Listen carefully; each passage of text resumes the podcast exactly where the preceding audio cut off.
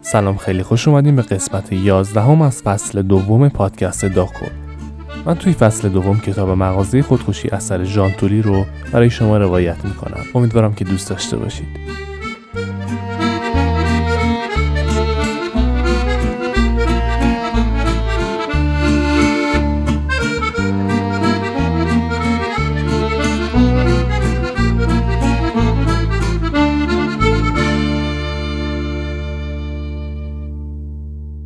صبح روز بعد آقای تواش دیگه توان برخواستن نداشت.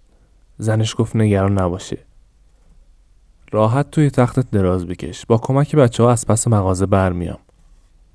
به دکتر تلفن کردم. گفت دچار حمله عصبی شدی و باید استراحت کنی. به مدرسه آلن تلفن کردم که نمی‌تونه چند روزی بیاد. مهم نیست. می‌دونی که این شیطون فکرش خوب کار می‌کنه. چه فکری؟ میشی ما سعی کرد بلند بشه. باید بلوک سیمانی درست کنم تناب دار ببافم تیغها رو تیز کنم. ولی سرش گیج رفت. زنش دستور داد.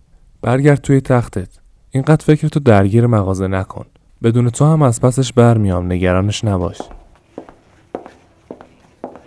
بیرون رفت و در و باز گذاشت تا شوهرش اگه چیزی خواست صدا بزنه.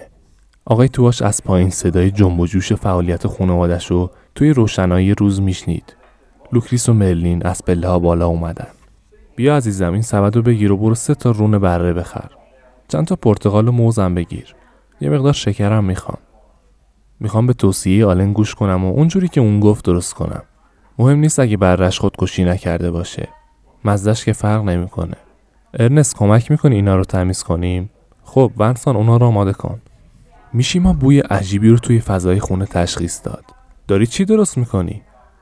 زنش با بشقابی وارد اتاق شد و جواب داد. الان دارم پنکیک کرپ درست می‌کنم منظورت پنکیک ازاست؟ نه بابا چی میگی؟ ببین ونسان خمیر و شکل جمجمه توی مایتابه ریخت نگاه چشم و دماغ و دهنش رو چه خوشگل در آورده تازه دوتا استخونم به سبک دزدای دریایی پشتش درست کرده سیانور توش ریختی؟ لوکریس گفت چی؟ خیلی بامزه خب دیگه فکر کنم بهتر استراحت کنی لوکریس رفت و اتاق ترک کرد. همه اونا توی راهرو مثل پروانه پر جنب و جوش بودن و تقلا می‌کردن. موقع نهار لوکریس صداش از همه بلندتر به گوش می‌رسید. دو پرس بره سه تا کرپ دو تا شکلاتی و یکیش با شکر. مرلین ونسان بریم بالا و دست باباتون رو بگیریم بیایم پایین. لوکریس؟ بله. خانم تواش که داشت دستاشو با دستمال پاک می‌کرد به اتاق خواب رفت. شوهرش عصبانی از اون پرسید. چه بلایی داره سر این مغازه میاد؟ رستوران شده؟ نه دیوونه تازه قراره آهنگم بذاریم چی؟ چه آهنگی؟ آلن چندتایی دوست داره که ساز می‌زنن فکر کنم بهش میگن گیتار می‌دونی این پسر فوقالعاده است باعث میشه حال این بیچاره بهتر بشه کدوم بیچاره ها؟ مشتریا دیگه تو به مشتریامون میگی بیچاره؟ او مهم نیست. الان وقت بحث کردن ندارم. لوکریس دوباره اتاق ترک کرد و شوهرش رو توی خلوت محزون و سرگیجاورش تنها گذاشت. میشیما انگار به غباری از مه مینگریست. روی تختش نشسته بود و کیمونو برتن شبیه اندیشمندان شرقی شده بود. توی سرش آشوب موج می‌زد و مه سنگینی پشت چشاش بخار گرفته بود. آلن از کنار اتاق رد شد و ایستاد. چطوری بابایی؟ این بچه این شفابخش دلهوره های انسانی عجب چشای درشتی داشت. نقشه های آلیش گنجای نهان آشکار می کرد شیطنتش فوران خوشحالیاش خنده بر لب آدم و آسمون تیره این شهر می آورد چیزی مثل آهنگی که راهشو گم کرده از گلوی میشیما بیرون پرید. بچه رفت. آقای تواش دوست داشت از جاش بلند بشه ولی مثل یه ماهی که توی تور گیر افتاده باشه بین ملافه ها پیچیده شد. نمی‌تونست کاری کنه. پس دستاشو زیر رو تختی برد. می‌دونست داره مسخ میشه. اینا همه به خاطر آلن بود. می‌دونست از حالا همه چیز توی مغازه خودکشی توسط این کیمیاگر کوچیک و کاردان تغییر می‌کنه. در. میشیما دستور داده بود در اتاق خوابش بسته بمونه. موقع اخبار تلویزیون سبودی رو روشن کرد. یکی از دکمه های کنترل رو فشار داد. بلا فاصله مجری زن توی اتاق ظاهر شد. ابتدا کمرنگ و به تدریج واضح و واضح تر شد. شب بخیر تیتر اخبار. چیزی جز چرندیات حال خراب کن نگفت.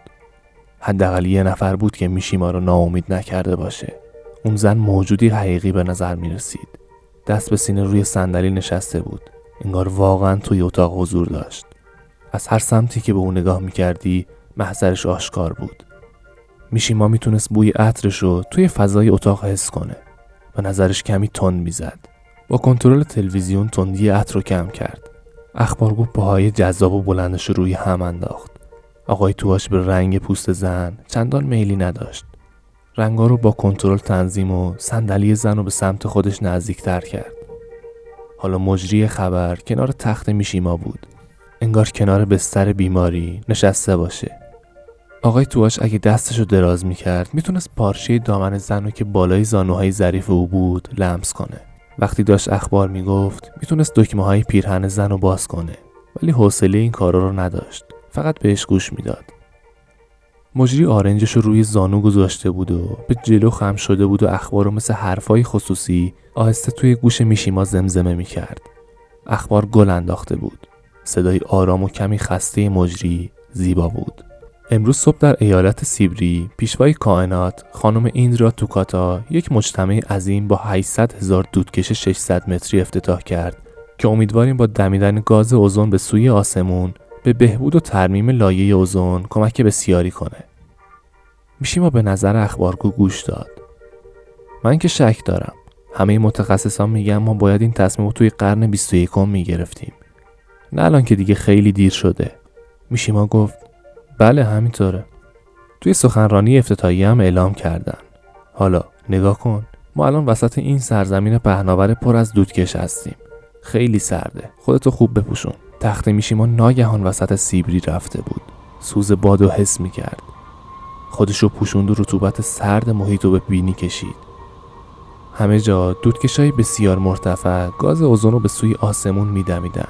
بوی این گاز کمی چشمش رو سوزوند میشیما یه دستش رو از تخت بیرون آورد و روی زمین گذاشت. خیلی وقت بود که دستش چمن رو لمس نکرده بود. چمنهایی که اگه دستتو روی اونا بکشی کمی انگشتتون رو می‌بره به دستش نگاه کرد ولی اثری از بریدگی نبود. ناگهان سیبری از اتاق خواب رخت بربست مجری دوباره روی صندلیش برگشت. ملین با موهای طلایی و لباس موجدار بلند وارد شد. حتی از زن توی تلویزیونم زیباتر بود. نگهبان قبرستونم کنارش بود. شبت بخیر بابا. دختر آقای تواش از بین نوری که مجری خبر رو ساخته بود رد شد و کنار تخت پدرش نشست. اینجا چه بویی میاد؟ انگار یه شیشه عطر خالی کردم. میشیما تلویزیون خاموش کرد. بابا نگاه ارنست چه دست گلی برام آورده؟ خودش از سر قبر واسم جمع کرده. وای پدر حالتون خوب نیست تا اون پایین توی مغازه حالتون بهتر میشه. اون فضای پر از گل و فانوسای چینی شما رو دوباره سر پا نگه میداره. می‌خوایم براتون پنکیک بیارم؟ قارچ سمی هم توشه؟ ای بابا چقدر شیطون شدی؟ ببین من دست گلو برات می‌ذارم روی میز. شب منتظر مامان نباش چون یکم دیر میاد. امشب می‌خوایم توی قسمت تره خوش بگذرونیم. خوش بگذرونید؟